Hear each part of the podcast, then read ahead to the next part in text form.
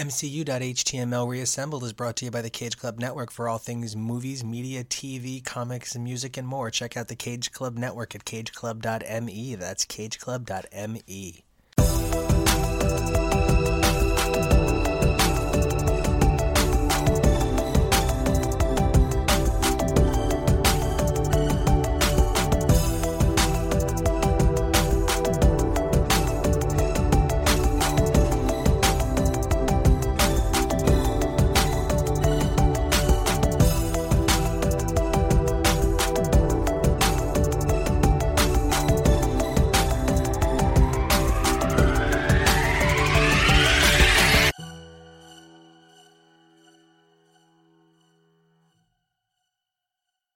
That's Kevo, And that's Nico. and this is MCU.html Endgame. We are in the final stretch One last time as the marketing campaign has gone. until they decided to do one more movie this phase before several more movies that are all already in production. So, you know, that other meaning of one last time, that one last time where there's many more last times, like a Kiss farewell tour, or a Barbra Streisand farewell tour, or a Cher farewell tour. I was going to go with Cher, so I got nothing.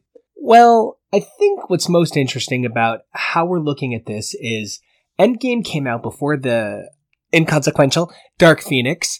And since then, Dark Phoenix has come out. We've talked about every iteration of the Dark Phoenix saga. It's been a lot of fun, yada, yada, yada. And now we're back here, and we're back here for more Endgame, and Spider Man's already come out, and we already saw that. And there's this weird sense of not over created by Spider Man that didn't exist at the end of Endgame.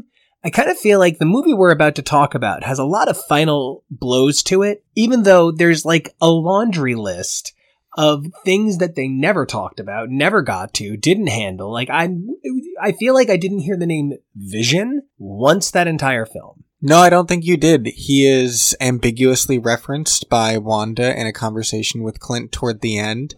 That one YouTube channel that I watched thought she was referring to Gamora when she says he hopes that Natasha knows that they won. Wanda says she knows. They both do. And some YouTuber thought that she meant Gamora. Like, they literally never fucking met. She obviously meant her boyfriend. Her very dead boyfriend, who she kind of had to help murder if you think about it. Yeah, she really did. And that's some Jake and Amy shit. But I think the real thing at the end of the day with Endgame that gets to me, and this is, I'm starting off with it. I don't believe the Endgame that I expected, looked for, hoped for. I don't believe that Endgame ever happened. I'm going to sidetrack for one second. I have long said that the show that is Lost, that started with episode one, is not the show that is on the air by season six. And whether you like it or don't like it, that's not what I'm trying to discuss. I do not feel that Lost was one show. I feel that it was a regularly transformative show.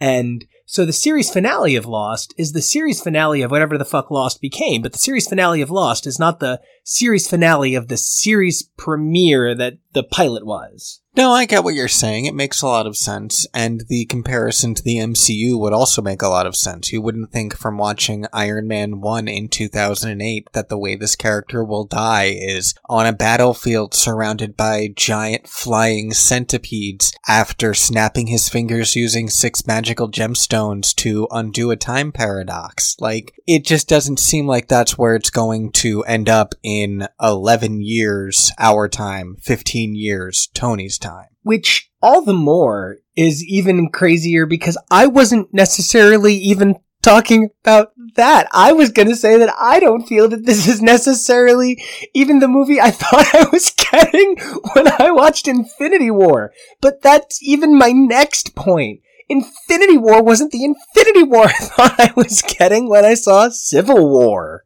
Okay, okay. When I watched Infinity War, I thought the movie I was getting as Endgame was going to be some iteration of the first 20 minutes of Endgame. And then it was only 20 minutes. Yeah, I know what you mean. It's hard to have your expectations met by this franchise, I guess, which I'm not sure exactly if that means what I'm trying to say. You know, one of the quotes that I've read about this film is that Joe and Anthony Russo feel like there is a very clear through line from Winter Soldier through Civil War through Infinity War through Endgame, and I'm sort of like, what? What are you talking about? And I don't mind that there isn't exactly the same clear through line that I thought or hoped there would be, but I hear what you're saying about where a lot of these ideas don't necessarily connect the way you thought they would. And it's really funny that they're responsible for this weird breadth of the Marvel universe. So I guess we are getting a BTS on this here final leg of the MCU. I don't know why everybody, I, I don't know why I just turned into Sam Guthrie Cannonball guys. I don't know. But I think one of the things that's really interesting is Civil War and Winter Soldier are for my money two of the most terrestrial films. Not just in terms of they don't leave the planet, but like there's something super duper supernatural about so many of the other terrestrial films. And Civil War and Winter Soldier are like super concerned with politicians. It's like the difference between Star Wars and the prequels. Star Wars is an adventure series and the prequels are a slow political drama. And they're responsible for the two movies that are like the Star Wars is and they're responsible for the two movies that are like the political thrillers. And I think that's a really interesting juxtaposition because they played well with everybody who came in between when you think about Black Panther, Captain Marvel, Spider-Man Homecoming. I really feel like the Russo brothers managed to do something so few creators can do. And of course, we have to give it up to our Feige-licious commander in chief, Kevin Feige, really as a creator, these three people, whether or not Joss Whedon couldn't make it work or he could have. It doesn't matter. That's not what I'm talking about. Nobody who couldn't work with them was bad for not being able to make this happen. But there is something so dynamic about how unique so many of these films are, even if they vaguely fit an outline. And you know, no one's saying that these movies are perfect in any way, but I mean, the numbers don't lie. As of this past weekend, Avengers Endgame is only about 8 million away from beating Avatar as the highest grossing film of all time. And Spider Man Far From Home has already made $847 million. It is less than 40 million away from beating its first film's entire gross and a little over 150 million away from breaking a billion, which according to headlines is what they need to keep creative control from Sony. And, you know, they might not. I don't want to jinx it, but after only like a week of being released, I kind of find it hard to believe that they won't. And, you know, they must be doing something right. And they're certainly going to be a tough act to follow. One of the more strange things is we know so little about what's going to come after Spider Man. And Spider Man is out, and at least lukewarm, if not warmish, reviews made a ton of money. Tom Holland has really cemented himself as certainly leagues ahead of Andrew Garfield. And I think there's something really dynamic about how we don't know anything about the future of the MCU. For about six years now, we've known every step of the way before it's happened. But we're at again a blank slate where we get to interact with the material as though we don't know what's coming next. And there are things that I like about that. It's also giving me a little bit of anxiety, I'll be honest, because there was something comforting in having a roadmap and knowing where we were going. And there is a fear that now this grand machine could fall off the rails. It wouldn't be impossible to conceive. It's been going for 11 years now. So, but there's excitement as well, especially knowing who is still contracted to appear. And that's part of it too that took a lot of the mystery out of the latter half of the MCU was knowing so much of where we were going and who was under contract and you know, Spider Man dying in Infinity War isn't really as gut wrenching when you know Far From Home is the first movie coming out after Endgame, before you even know what Endgame's title is going to be. And that's actually totally on Sony in so many ways.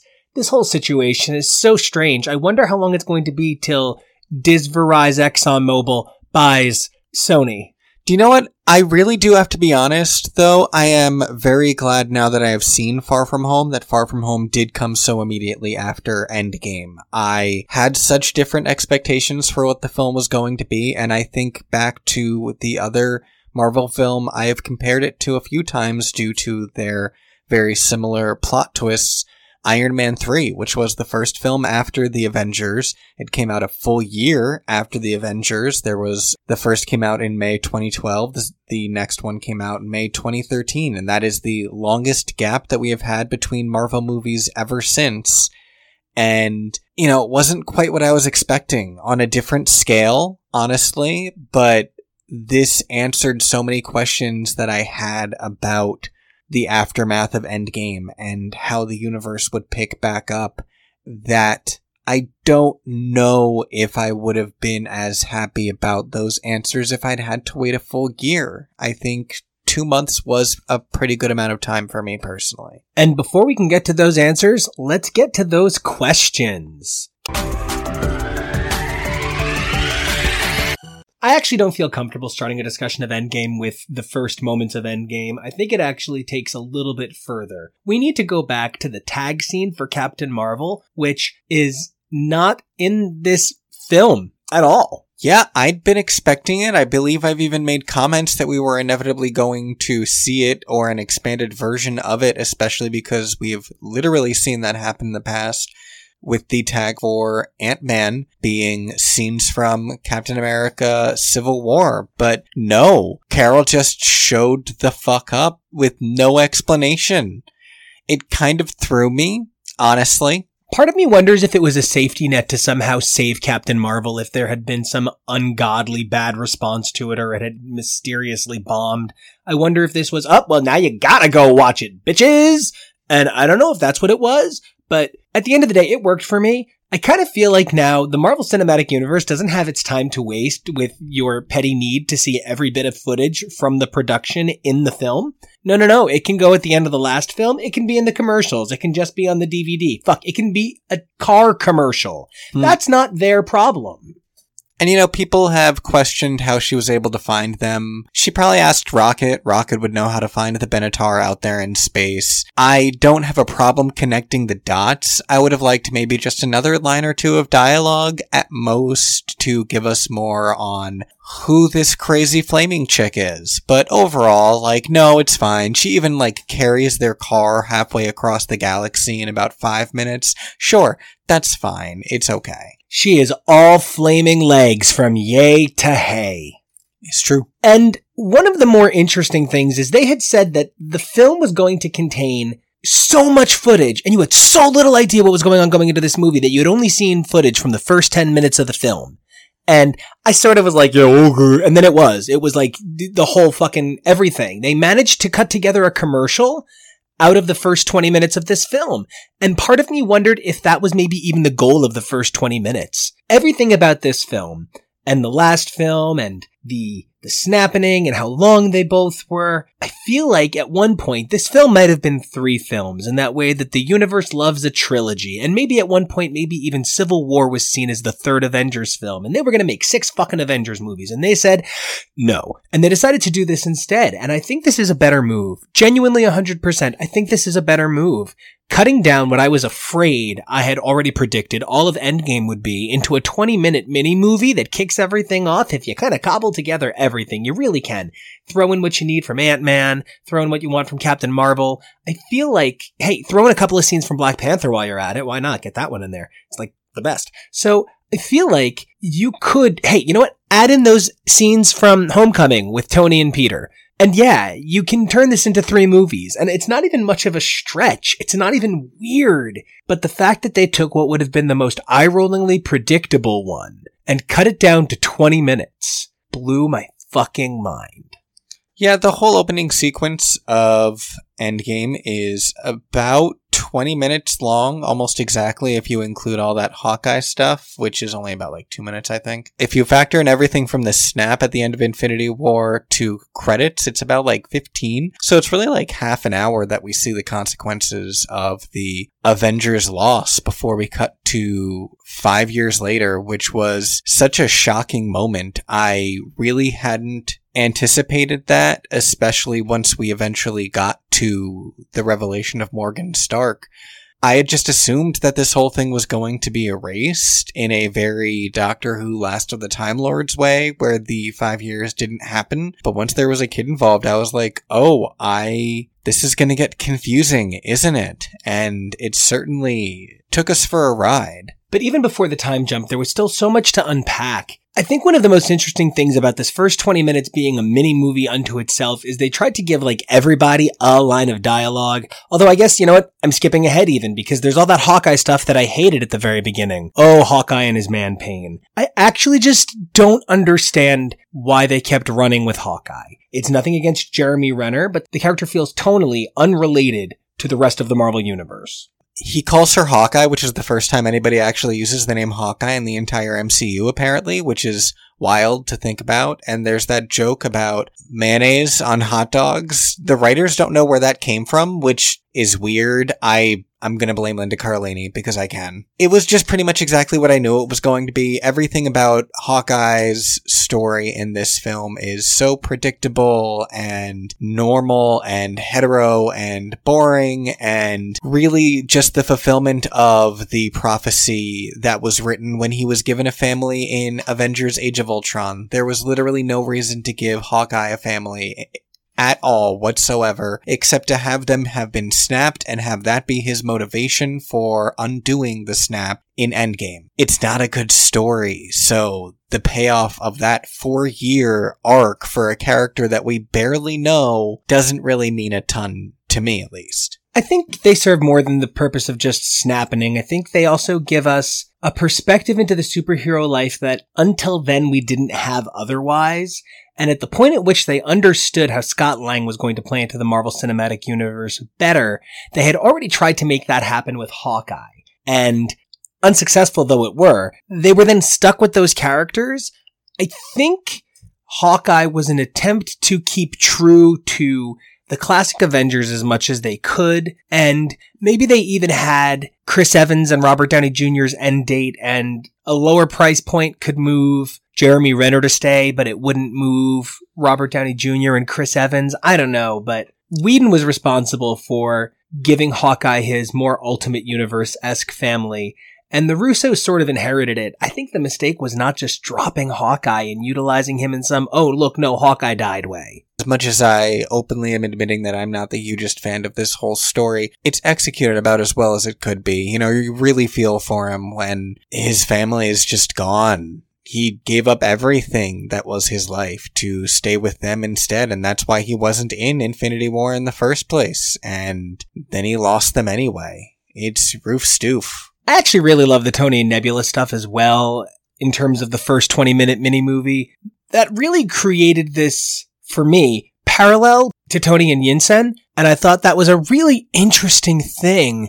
The two of them waiting it out, although instead of a captor, it's the impending notion of death. I feel like there was something interesting about the parallel of him trapped in this giant shell that represented advancement and protection or war, and it all ultimately ended in the same place for him. There's something really powerful about that. Yeah, you'd said something to me at some point comparing the Benatar to like an Iron Man suit and Nebula to almost like an AI herself especially with how Jarvis was really an almost human character to the point that he evolved into a human character. Yeah, it, you know, translates pretty well. I loved all the chemistry between these two characters. This is in so many ways Nebula's movie for me. Karen Gillan gave such an amazing and amazing performance. I can't wait to see more from her character after this arc and getting to see her play off of Robert Downey Jr. It's such a random pairing. We'd speculated where they were going to go, being the only two people left on Titan. You had made jokes about perhaps Tony will build a spaceship out of Nebula, which frankly wouldn't have been the weirdest thing. I believe I predicted he would make himself an armor out of her, and she would choose to sacrifice herself and become his bitchy new AI which isn't quite what happened, but what happened is just as marvelous. Unfortunately, he's a little bit more human than she is, and after a longer sequence than Hawkeye got with his family, uh, Tony lies down to die. I don't know how I feel about that whole him recording the thing on the spaceship being used in so many trailers and then it opening the film. It ties right back into the thing that I opened this episode with. The movie we thought we were getting on every level is not the movie we were given. Yeah, we really only saw trailers for the 20 minute movie at the start of this movie, which then has Tony ushered back in and getting an update on everything that's been going down. We find out just how many people were snapped, and he has his little freak out where he throws the arc reactor, which was really uncomfortable to watch. And I don't mean to shit on Tony in the beginning of this film, but I need to shit on Tony in the beginning of this film for a moment because don't get me wrong, Tony, you were trapped on a foreign planet and you watched almost everyone you were surrounded by die. Yeah, no, the same thing happened to Cap in his home in the one place in the entire universe that was supposed to be safe on Earth, Wakanda. So I don't really accept Tony being like, I lost Spider-Man, so I'm never gonna recover. I don't, I don't sympathize with that. I feel Tony is being short-sighted. I don't think it's out of character, but it's not a character trait of his I'm supportive of at this time. He really does fall down on the job. And it's one of the reasons that when he does ultimately decide to help later on in the film, even though it is a huge personal risk to him, good. You should. It was a really dark, really ugly, really unhelpful side of the character. And I'm really glad that War Machine got to step up in his place and take up that mantle the way that Cap passes it on to Sam at the end of the film. No one asked Rhodey to step up and be there while Tony was out of commission, but he did it anyway, and I think that that's just as awesome and deserves just as much attention. Which, you know what, like, it's so baffling to me when the Quinjet flies off into space and you've got Cap and Natasha and Rhodey there, and I'm just like, you guys are in space. Like, I can't even imagine some of these characters being in space from their first movie, even though I know they spend time in other galaxies in the medium they're from. And Rocket even has that line, who here hasn't been to space? And those three all raise their hand. Yeah, it's pretty cool. It's a pretty exciting 20 minute movie, even for what it is. Like, it's, there's so much excitement packed into just the opening half hour of this film. I am baffled by the fact that 30 seconds of it is devoted to Karen Gillan's little Thanos' garden speech. When I was disassembled, I would ask him, where are we going, father? And he would say, the garden. And I actually wish we hadn't gotten anything because then we immediately see them go there. All I needed her to say was, I know where he'd be. It's a long shot, but if you've checked these other places. And then cut to it. Like, there's no reason to give us this big flowery description of what you're about to flower lurlingly show us. Lurling. Lurling indeed. The only other point that I would want to make before we fly off to face Thanos at his little garden is I really don't feel still that Carol is held accountable enough for her lack of presence anywhere before now and before her own film, and I understand they didn't want to put that cart before the horse, but it really is questionable. Why wasn't Carol doing anything to protect Xandar when Thanos attacked? Why didn't she do anything about him before now? Why wasn't she mentioned in any of the Guardians films? Even if they could just like, we're like, oh, the captain's causing trouble for us in this sector, but like, there's nothing. And there isn't really a good answer for that one for me, which is unfortunate there really isn't an answer, period, other than she wasn't finished being in development yet. So by the time the second Guardians movie rolled around, there was no way to make a reference to a character they still didn't know when was going to appear. As late as a year before the film, I believe, the film got a new release date and adjusted around Black Panther. They didn't know what they were doing with Captain Marvel until the very last moment, it would seem in a lot of ways. But what we got was still tremendous and she's still an excellent character. I imagine that some part of that is to leave room to talk about other villains that perhaps, oh no, Carol faced them and now they're coming for the Guardians and only Carol could handle it. Something like that. Yeah, I mean, I guess we'll see. It's one of the unfortunate side effects of, you know, making these sort of projects as you go. Cap gets in a swear and says, let's go get this son of a bitch. And then we're off to Thanos' garden and we get a minute long sequence of him making soup before he's ambushed. That's just, that was way too long. Again, you know, you could have probably cut that down a little bit. And I'm not trying to be dickish. It's just that this was a three hour movie and it kind of feels like they swore that every single minute of it was necessary to the narrative. And I'm not sure that I got the soup narrative. No. Which is a weird thing to even have to say, but there it is. And then this whole scene is only like a little over three minutes long before the beheading, and that includes the whole soup thing. It, it's very quick that it's all over, even as soon as it starts. And there's just this moment where Rocket goes, Oh no! What did you do?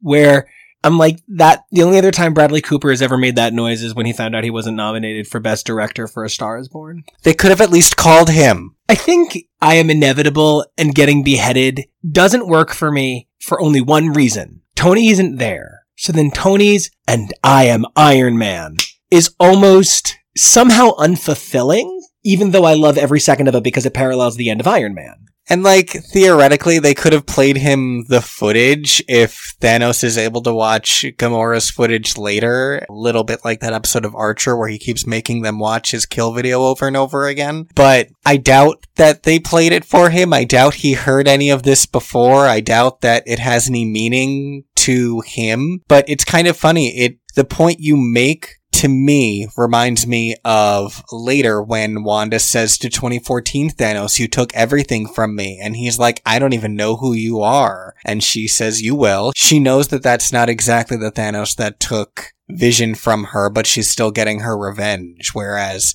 Thanos is saying this thing that he thinks is a prophecy and I'm inevitable. And Tony doesn't even care. He doesn't even know what that means. Hi, inevitable. I'm Iron Man. Hey, Kevo. In France, why do they only have one egg for breakfast? Pourquoi? Because one egg is enough. Itable.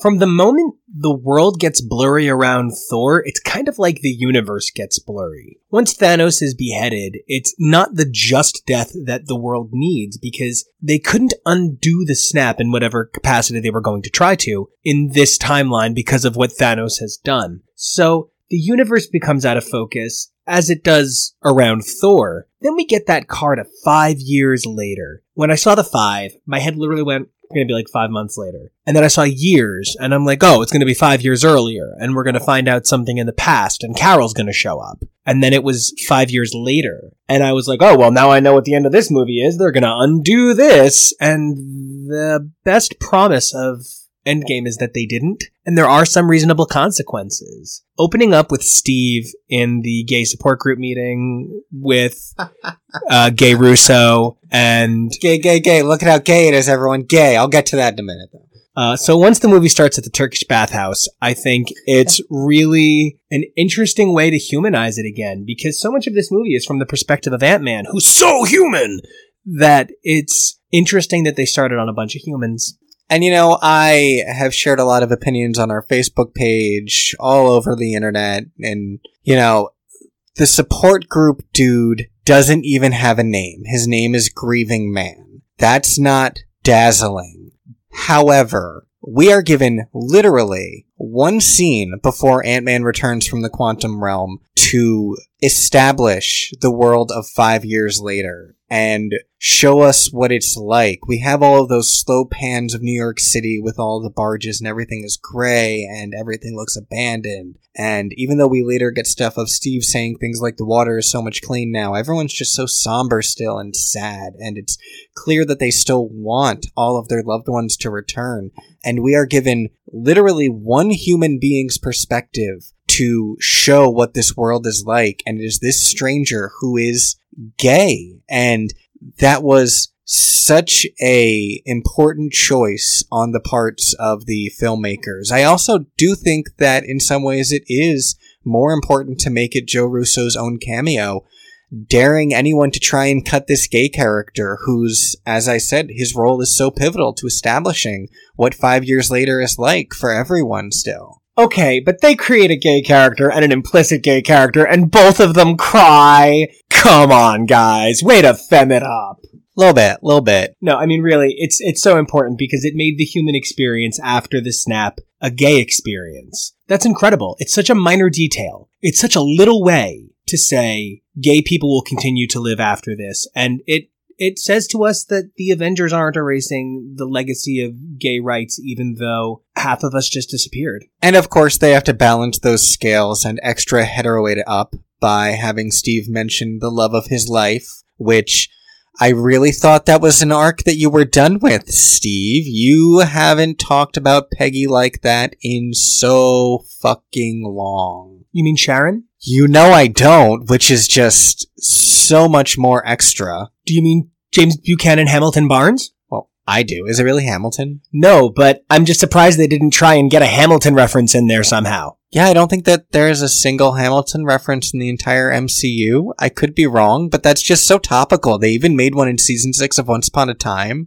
Like it's Like- the one thing that didn't make a Hamilton reference. Oh man, and I can't believe nobody from the cast of Hamilton got snapped. Like they didn't even like Brooklyn Nine-Nine has a subplot for an episode about someone thinking they discovered Hamilton. Uh, difficult people had a whole episode about it. Like it's, yeah, I, I get what you're saying. in the Gives Birth episode of Mad About You, there was a subplot about getting tickets to rent, which only cost four thousand dollars at the time. Oh my god, really? It like there's a long tradition of making a reference to the big show on Broadway.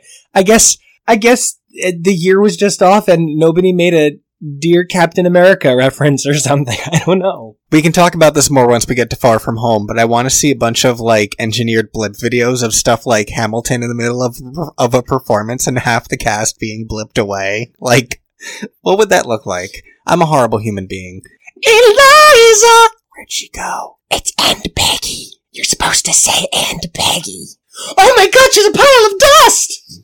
It's just Peggy. Everyone else from the cast is fine.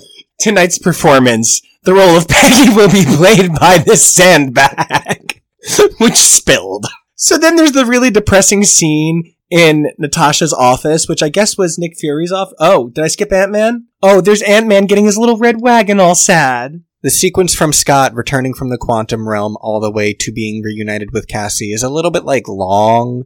It's just because he doesn't really have a lot of characters to interact with. Also, there's the sequence where Paul Rudd is looking at the memoriam with like the names of the dead and he keeps running from one side to the other and only one side is alphabetically where the name Lang would be. The other side is like B's and C's and I'm like, why do you keep going back to that side? It's just really frustrating that Scott Lang, for someone who is supposed to be such a genius in some ways, is such a dummy in other ways. Maybe he was checking in case she was listed under Cassie. Still dummy. Anyway, he finds his own name and realizes that he was assumed among the dead and goes and finds Stature. I'm gonna, I'm gonna call it now. I'm gonna say it. Um, yes, but if I can just, if I can just pour out an oil canister for Dummy, who didn't make an appearance in the final phase of the Marvel Cinematic Universe, pour this one out for your homie Dummy. And yeah, no, for real. I am famously not a huge Cassie fan from the comics, but I love every single thing about this performance, this iteration of this family.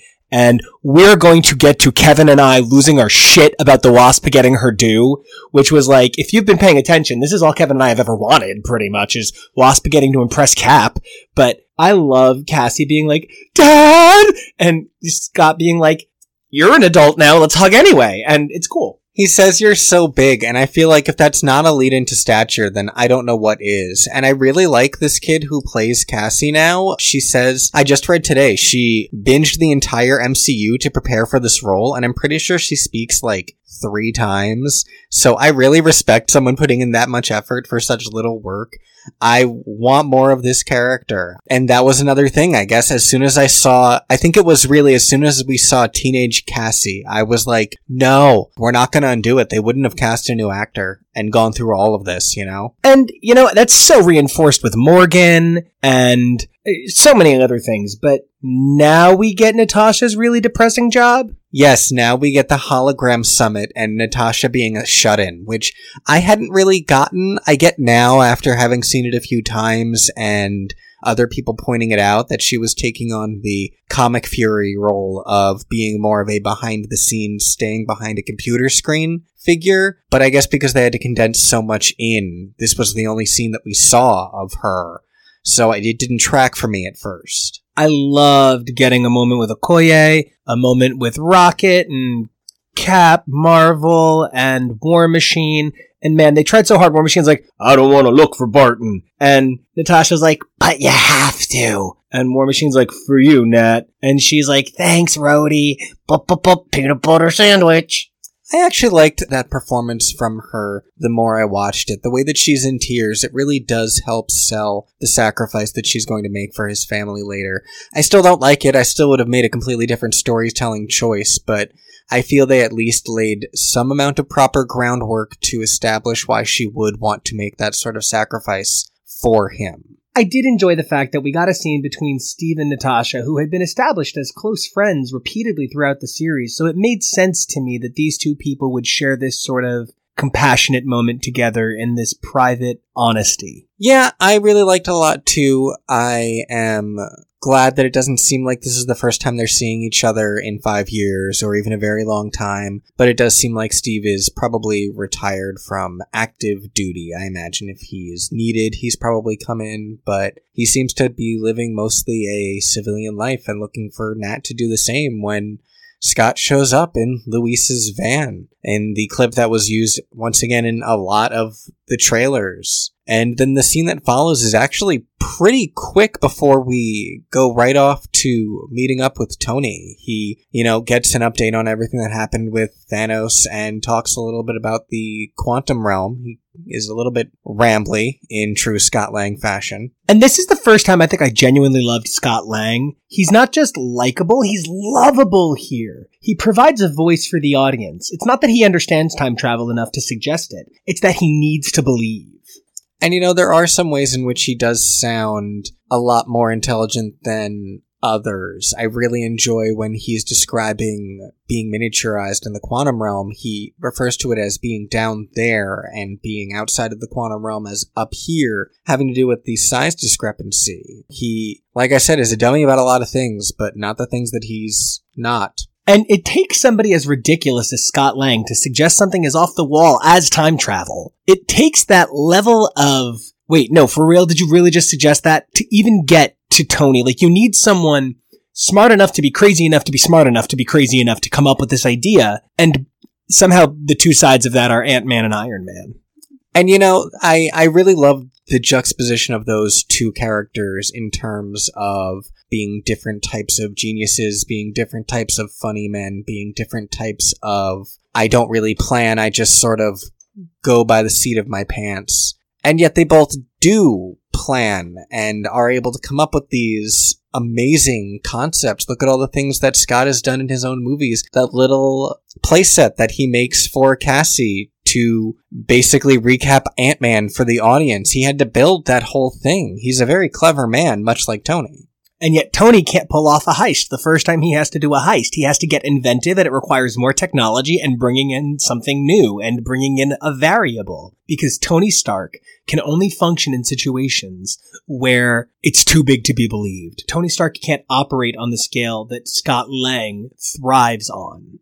But before Tony Stark can be brought in, and before Tony Stark can even turn down being brought in to inevitably be brought in after that, we have to find out why Tony Stark would reject being brought in in the first place, which is the surprise character of Morgan Stark. When Tony has his scene with, I almost called her Gwyneth, Pepper at the beginning of Infinity War, he talks about a prophetic dream of having a child with Pepper named Morgan, and I did not see that actually happening. When that kid popped up, I was pretty, pretty, pretty surprised. I love that she was playing with the rescue helmet, though. It was a good way to introduce that there was going to be another suit of armor later on. It was a really smart way to set up that this is still something Tony is thinking about, even if he's pretending he's not. I did think that the Avengers showing up so quickly, like, I mean, the 20 minute mini movie, and then there's barely 20 minutes between the falling out of Cap and Tony, which is the second falling out, in three movies they've been together. They actually, do they have any time together in Infinity War? No, right? So this is their second falling out in their second movie sharing scenes in a row. And that's kind of ridiculous, but this one only lasts 20 minutes. And that's more of my theory that this is a mini movie because even though he does reject them, he rejects them rather pleasantly. He says that he still loves them and that they're still family, but he has other things to worry about, like Gwyneth, who couldn't appear in this scene due to scheduling conflicts, or whatever. It's not like she knows what she's filming anyway. She actually thought she had just shown up to Hot Dog Man. I thought this was a sequel to Shakespeare in Love. Salieri's Revenge. Yeah, Shakespeare in Love 2, Salieri's Revenge. That's it. I like it. I'm in. Million dollar backing. Yet Tony was not in. Not for a million dollars and not for a single dollar. But he has so many. He bought that beautiful cabin that's now an Airbnb. Iron Man retired from being Iron Man by living in a world made completely of wood. So they need a quick fix for another super genius scientist. And uh, that's when we get the guy that looks like the trainer at our gym. Professor Hulk is so enormous, it's hard to believe he's real. And it's this fun balance of Hulk and Banner. And mostly it kind of sounds like Ruffalo on talk shows, but somehow that really works for me. Hulk is this fictional character who has never really had an idealized character. The Ed Norton version is fine.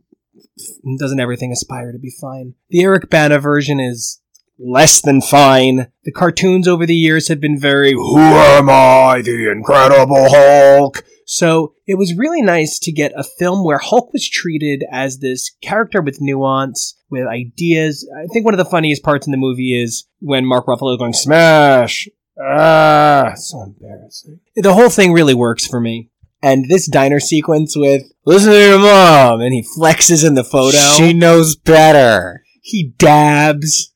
It's cute. It's fun. It's nice to see Bruce at peace, enjoying himself. I we did not go back to see it, but I believe the footage at the end of the re-release of Endgame is a deleted scene of Bruce saving some kids in this Professor Hulk form and would have been the actual reveal of the character before the diner scene. And they ultimately decided they didn't really need that. You're going to see him in action later. You get everything from that scene that you need from the diner scene. So we're just going to cut straight to the point. It's cute and fun. I appreciate that this was the only hint that we had of any of the lingering attraction between Nat and Bruce is that they're a little bit like flirty. But that's fine. They have that history. So it makes sense. And I really was made deeply uncomfortable though by Ant-Man asking if the kids want a picture with him. Buddy, you weren't famous five years ago. You just came back from the quantum realm. Why do you think they know who you are? It's so awkward and embarrassing at Comic Cons when somebody goes up to a minor celebrity and goes, I'm sorry, is this the line for the bigger celebrity next to you? And they have to be like, no, but I'll sign your book. And they have to be like, what did you make? Oh, no thanks.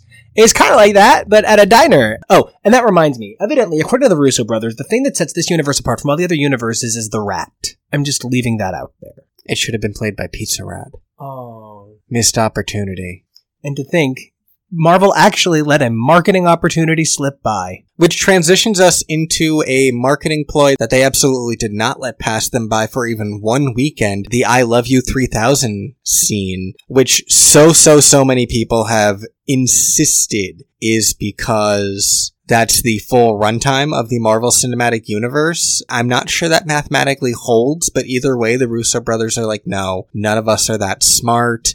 I think the scene stands on its own. We as a people have a habit of creating context for something to make it more magical. It's not enough that it's a great scene with a cute kid and it's the realization of the softening of Tony Stark who came to realize in Iron Man 3 that his weapons led to the death of a woman's child as he was moving into his further steps of his relationships with Pepper.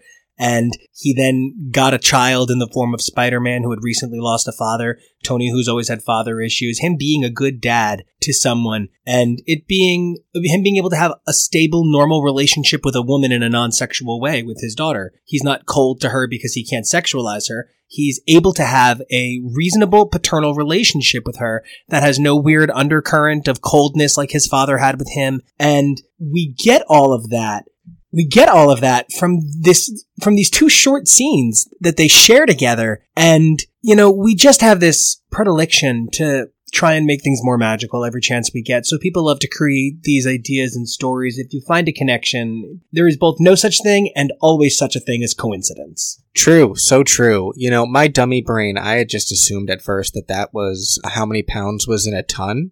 Apparently that would be a ton and a half. And it could even just as easily be that. Whatever it is, it's a cute line. I really enjoy the character of Morgan Stark. I know that there is a deleted scene of the girl from 13 Reasons Why as a teenage Morgan in a way station type scene that we would have gotten between Tony and her at the end of the film. I think that would have been really interesting if they'd included it, if they'd kept it in. I think that would have dovetailed the film a lot more nicely, but I can see where it also might have just confused things. We'll get into where I would have found that the uglier mirror of child Gamora later on. But in the here and now, Tony cracks time travel in about five seconds, which is almost too much to believe, but it's fine. It's just a room full of geniuses here. And so he goes and tells Pepper in her first appearance of the film, where she's reading a book about composting. no, it's actually her second appearance of the film. It's her first appearance of the not 20 minute mini movie. No, you're right, you're right. It is her first indoor appearance of the film, because I don't think we see her except for bringing Tony in from the Benatar. I'm more focusing on the fact that she's reading a book about composting. Who chose that? I want to say it was probably Gwyneth.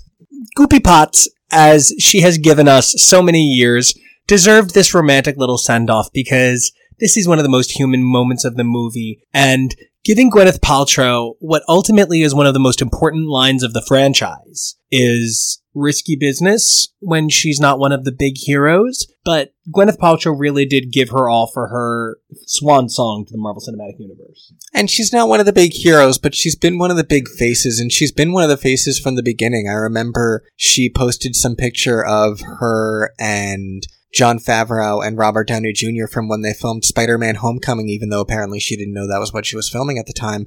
And she made the comment of how it had been them from the beginning, and it really had.